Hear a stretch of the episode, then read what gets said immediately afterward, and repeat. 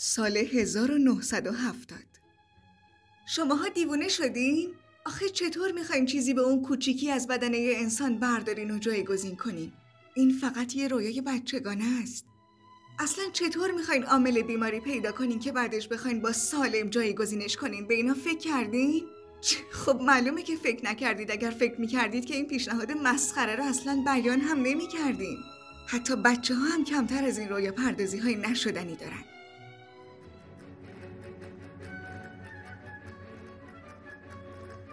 سیزده سال بعد، دانشکده پزشکی بایلور.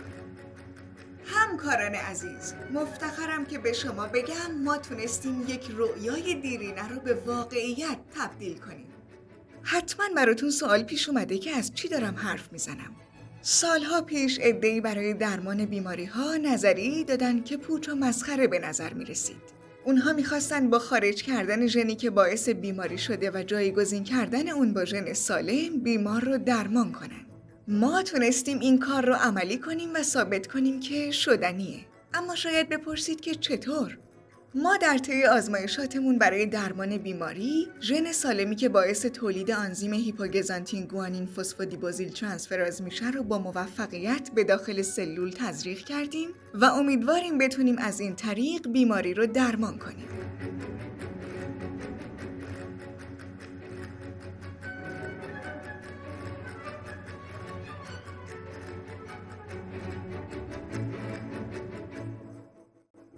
همراهان عزیز آکادمی ژنتیک ایران، اینها تنها بخشی از تاریخچه پرفراز و نشیب ژن درمانی بود. هرچند که دانشمندان در اون سالها تونستن اولین قدم رو برای ژن درمانی بردارن و از نظرشون شناسایی ژن و یا ژن‌های معیوب عامل بیماری و انتقال ژن سالم به سلول در ظاهر ساده به نظر می رسید، اما با چالش‌هایی هم روبرو شد. به نظر شما این بار دانشمندان این چالش رو چطور پشت سر گذاشتند؟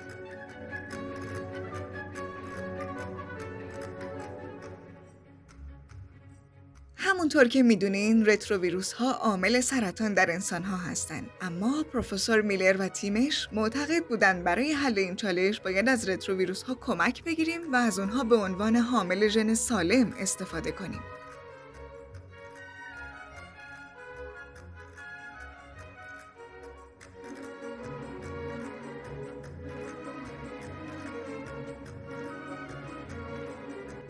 اما آیا اونها تونستن بیماری رو درمان کنن یا فقط حرفشون به چند تا نظریه و آزمایش خلاصه شده؟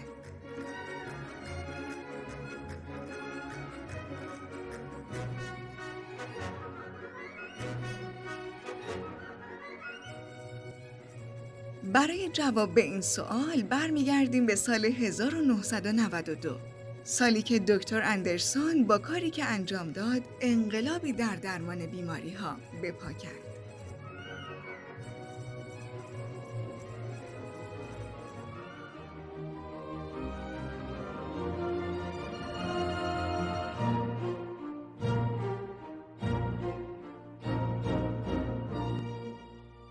دخترکی زیبا به نام آرشانتی دوسیلوا، چهار ساله، که مبتلا به نوعی نقص ایمنی مادرزاد به اسم اس سی آی دی شده بود، در چهارده سپتامبر همون سال توسط دکتر فرانک اندرسون و به روش ژن درمانی درمان شد. از اون زمان همه توجه‌ها به سمت این روش درمانی جلب شد. نه فقط به خاطر اینکه میتونست بیماری‌های ژنتیکی رو درمان کنه، بلکه برای درمان بیماری‌های غیر ژنتیکی از سرطان گرفته تا التهاب مفاصل هم ازش استفاده میشد. متأسفانه روشی که برای انتقال ژن ازش استفاده میکردن زیاد دوام نیاورد و دانشمندان مجبور شدن راه دیگه‌ای رو برای این کار پیدا کنن.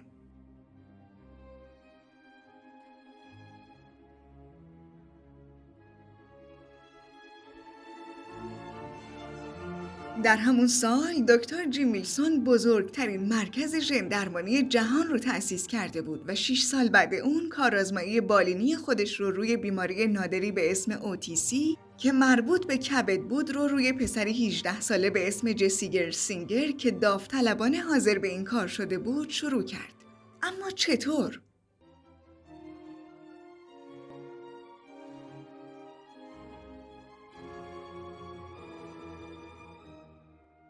اونها بخشی از آدنوویروسی که باعث ایجاد بیماری میشد رو برداشته و نزدیک به سی و هشت تریلیون ویروس رو وارد بدن جسی کردن. از قبل پزشکان و خانواده جسی میدونستن که هر روش درمانی عوارضی به دنبال داره، اما اما متاسفانه بدن جسی عوارضی از خودش نشون داد که پزشکان انتظار اون رو نداشتن. این جوان هجده ساله دچار مرگ مغزی شد و این پروژه با مرگ اون با شکست مواجه شد. بعد از این اتفاق ژن درمانی در پنسیلوانیا ممنوع اعلام شد و تمام آزمایشگاه‌های ژن درمانی در سراسر ایالات متحده بسته شدند. سال دو هزار، سالی که پرده از راز مرگ جسی برداشته شد.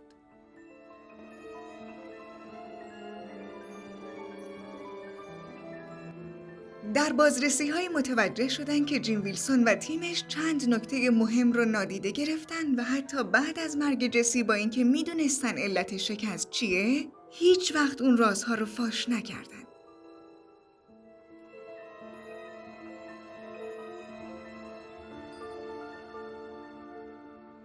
اول اینکه اونها ویروس‌های تعدیل شده با دوز کمتر رو به میمون‌ها تزریق کردن، اما دو میمون بر اثر این آزمایش مردن. و نکته دیگه اینکه با وجود اینکه میدونستن بیماری جسی به پیشرفته ترین حالت خودش رسیده و در ضعیف ترین وضع خودش قرار داره، اما باز هم آزمایش رو متوقف نکردن و همه اینها باعث مرگ اون جوان شد.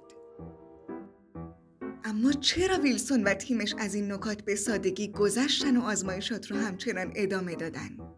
هدف ویلسون از قبل از این آزمایش این بود که آیا نگاه و روشش به ژن درمانی میتونه کمک کننده باشه؟ آیا این حجم از ویروس جوابگوه؟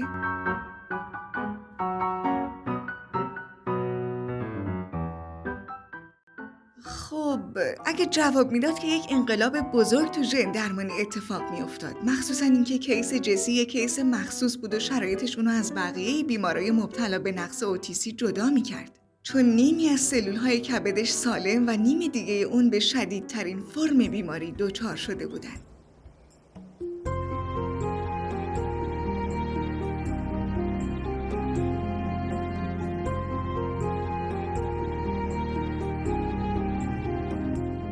اینها دست به دست هم دادن تا ویلسون و تیمش چشمشون رو روی نیمه تاریک این آزمایش ببندن و این ریسک رو انجام بدن. اما کار اونا باعث شد که ژن درمانی تا سالها به حاشیه بره و چرخه اون متوقف بشه. شاید با خودتون بگید با این توصیفات چه چیزی مانع استفاده سریع از ژن درمانی برای درمان شده؟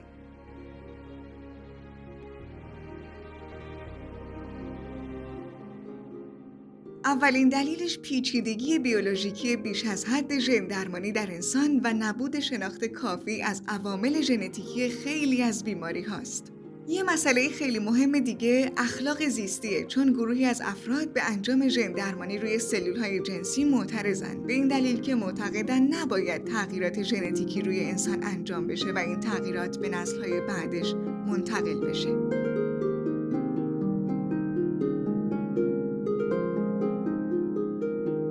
یه گروه دیگه هم هستن که مخالف این روش درمانی هستن، برای اینکه میگن ما از خطرات احتمالی این روش خبر نداریم.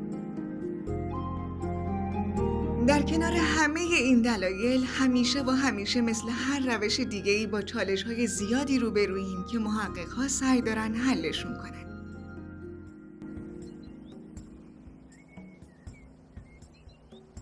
با همه این موانع در سال دو هزار و هفده ژن درمانی دوباره با قدرت به سرتیتر اخبار برگشت و امروزه با سرمایه‌گذاری‌های بزرگی که در این حوزه صورت گرفته باید امیدوار باشیم که در آینده نه چندان دور شاهد درمان خیلی از بیماری‌های ژنتیکی و غیر ژنتیکی به وسیله اون باشیم. طبق پیشبینی‌های انجام شده تا سال دو هزار و بیست و شش ژن درمانی میتونه به یکی از پروتکل‌های رایج درمانی تبدیل بشه. همه اینهایی که گفتیم تنها بخشی از مسیر پرفراز و نشیب ژن درمانی در گذشته بود و نه همه موارد. به نظرتون تو دنیای امروز جایگاه ژن درمانی به چه صورته؟